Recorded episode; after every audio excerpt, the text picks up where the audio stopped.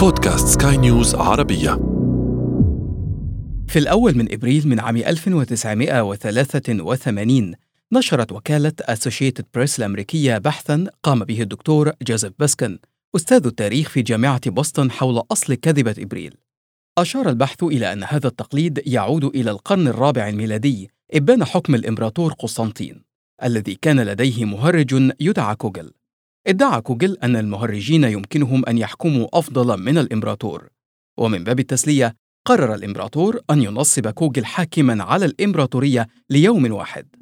قام كوجل بنشر السخرية والمزاح في ذلك اليوم في أنحاء الإمبراطورية. ووافق ذلك اليوم الأول من أبريل. ولما أعجب الإمبراطور بما حدث قرر أن يصير ذلك تقليدا كل عام في ذات اليوم. نشرت أسوشيتد بريس البحث لأستاذ التاريخ لتعرف قراءها على أصل ذلك اليوم لكن الطريف أن الوكالة اكتشفت أنها هي نفسها وقعت في فخ كذبة أبريل وأن البروفيسور باسكن اخترع القصة برمتها لكن ما هو أصل كذبة إبريل إذن؟ ولماذا يشعر بعض الناس بالمتعة حينما يصدق آخرون أكاذيبهم في ذلك اليوم؟ إذا رغبت في معرفة المزيد فواصل الاستماع أنا عمرو جميل وأنتم تستمعون إلى بودكاست بداية الحكاية.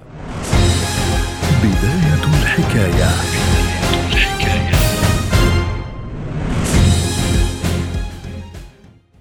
في عام 45 قبل الميلاد دخل التقويم اليولياني المنسوب ليوليوس قيصر حيز التنفيذ. اعتمد التقويم اليولياني على محاكاة السنة الشمسية مكونا من 365 يوما وربع اليوم مقسمة على 12 شهرا. كان الاحتفال بعيد رأس السنة في ذلك التقويم يبدأ في الحادي والعشرين من مارس بداية الاعتدال الربيعي وينتهي في الأول من أبريل بعد أن يتبادل الناس هدايا عيد رأس السنة الجديدة. وفي القرن السادس عشر تم تعديل التقويم بناء على تكليف من البابا غريغوري الثالث عشر ليبدأ العام في الأول من يناير وتبدأ احتفالات الأعياد من الخامس والعشرين من ديسمبر. لكن بعض سكان أوروبا لم تصلهم أنباء ذلك التعديل وهو ما جعل البقية يطلقون على من ظلوا يحتفلون بالتقويم القديم تعليقات ساخرة لأنهم يصدقون كذبة أبريل. ربما تكون تلك واحدة من بين نظريات كثيرة حاولت تفسير وجود كذبة أبريل. ففي نظرية أخرى يعتقد أن أول ظهور واسع لكذبة إبريل في بريطانيا حدث في عام 1698 حينما انتشرت مسحة بأن حديقة الحيوان ستغسل الأسود بجوار برج لندن. وأن الناس يمكنهم مشاهدة ذلك. اللافت أن هذه المسحة ظلت تكرر لنحو قرن من الزمان وكان البعض يصدقها كل عام. وفي هولندا يعتقد أن أصل يوم كذبة إبريل يعود إلى النصر الهولندي في معركة وقعت في عام 1572 حينما نجح الهولنديون في هزيمة الدوق الإسباني ألفاريز دي توليدو وجيوشه ليطلق عليهم الهولنديون آنذاك مصطلح حمقى إبريل. وفي الهند يعتقد كثيرون أن هناك علاقة قوية بين الكذب في أول إبريل وبين ما يعرف بعيد هولي الذي يحتفل به الهندوس في الحادي والثلاثين من مارس من كل عام. خلال هذا اليوم يقوم البسطاء بمهام كاذبة لمجرد اللهو والدعاية ولا يكشفون عن حقيقة أكاذيبهم إلا مساء اليوم الأول من أبريل. أيا كان أصل كذبة إبريل لكنها تلقى رواجا لدى مختلف الشعوب وهو أمر مثير للاهتمام. لماذا يشعر البعض بالمتعة عندما يكذبون في ذلك اليوم؟ بل إن البعض يشعر بالانتصار حينما يصدق الآخرون كذبتهم. دعونا نستمع إلى ضيف هذه الحلقة الدكتور وليد مجدي استشاري الطب النفسي. الإنسان بيستمد قوته من من مصداقيته مع الناس. ساعات إحنا بنكذب كذبة وبنصدقها. يعني الشخص يكذب الكذبة ويصدقها. ويحس إنه قوي لما يغير ويصدقها كمان ويكتسب الثقة وإن بقى إيه صاحب مصداقية لدى الناس رغم إن هو كذاب لأن هو بيحس كده إنه قدر يقنعهم قدر يحتال عليهم قدر يأسر عقولهم قدر يسيطر عليهم.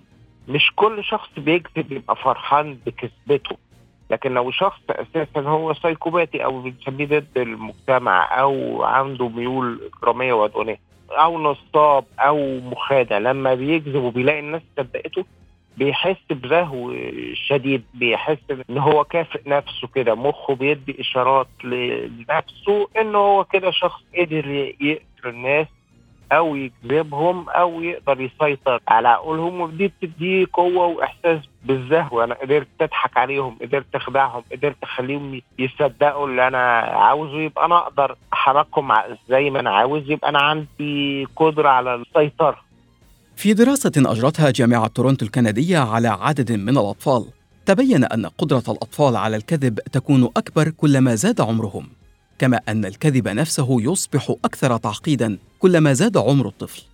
لكن الأكثر إثارة حينما تتبع العلماء المستوى الدراسي للأطفال محل الدراسة. حينها اكتشفوا أن الأطفال الذين مارسوا الكذب كانوا قادرين على تسجيل درجات أعلى مقارنة بأقرانهم ممن لم يمارسوا الكذب.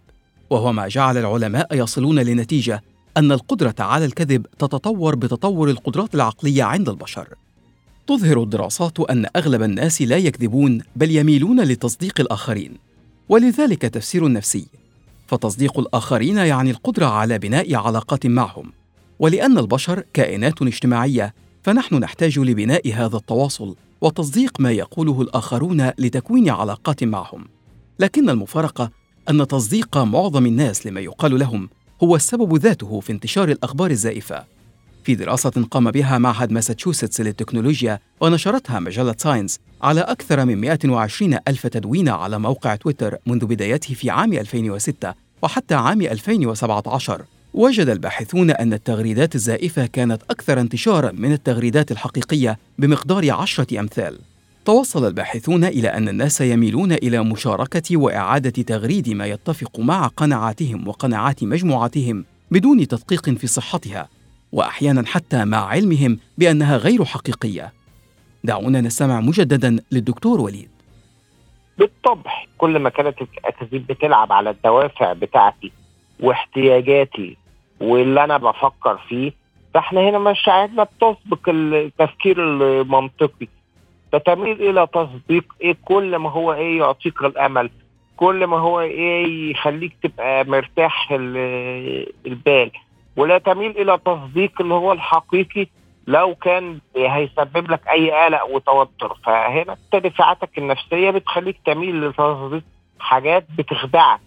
وكمان بيبقى عندنا إيه فكرة القطيع. يعني لما تلاقي مثلا كذا واحد عامل share أو retweet لل للكذبة فبتقول آه دي ممكن تبقى حقيقية فأنا أميل لتصديقها ودي لعبة بتلعبها ال social media عامة على الناس هم يخليهم يصدقوا حاجات ما حدش يصدقها. فاللي بينشروا الأكاذيب دول بيبقوا محترفين أشخاص محترفين في التعلق بعقول بعقول الناس بيلعبوا على دوافعهم بيلعبوا على فكرة أعطائهم الأمل طول طول الوقت فكرة إن يخليهم ينسوا التوتر والقلق اللي, اللي فيه. لكن ما ينطبق على مواقع التواصل أو الآراء السياسية والاجتماعية ربما لا ينطبق على العلاقات الشخصية التي سترغب فيها بمعرفة الحقيقة وعدم وقوعك ضحية للكذب. فكيف يمكنك تحديد هوية الكاذب؟ يقول الدكتور وليد إن مراقبة حركات جسد من تشك في كلامه ربما يكون أهم بكثير من الاستماع إلى حديثه. أول ما الشخص بيجذب المخ بيبتدي يشتغل فيه ثلاث أماكن الفص الأمامي. الفص الأمامي ده اللي هو فيه الجزء بتاع الضمير بتاع الإنسان وده اللي فرق الإنسان عن أي كائن حي آخر هو الجزء الفص الأمامي من المخ اللي هو في الضمير في الصحوة في التفريق ما بين الحقيقة والكذب.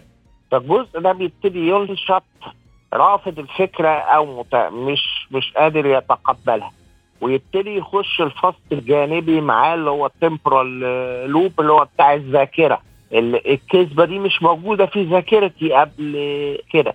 ويبتدي فيه هرمونات تفرز تلاقي الشخص اللي ابتدى يكذب تلاقيه ابتدى عرق لو كذبة كبيرة وممكن توديه في مشكلة تلاقيه ابتدى عرق زيادة اتوتر زيادة عينيه آه، آه، جحظت كده وبرق وهو بيتكلم.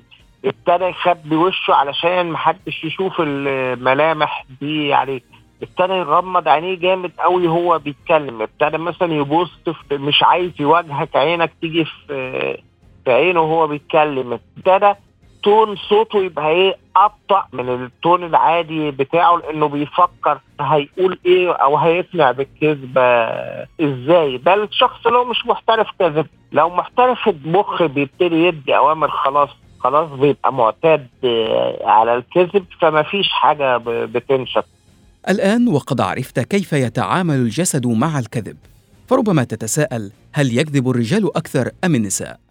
حاولت صحيفة ديلي ميل البريطانية الإجابة عن هذا السؤال. ووفقا لدراسة نشرتها الصحيفة أجريت على نحو ثلاثة ألاف شخص. فقد تبين أن الرجال يكذبون مرة كل أربعة أيام. في حين تكذب السيدات مرة كل ثمانية أيام. وصلنا لختام هذه الحلقة من بداية الحكاية. لكن يمكنكم متابعة حلقات أخرى على صفحة بودكاست سكاي نيوز عربية وأيضا عبر Apple Podcast و SoundCloud وكافة منصات الاستماع المختلفة. ألقاكم في حلقة الأسبوع القادم. هذه تحياتي عمرو جميل.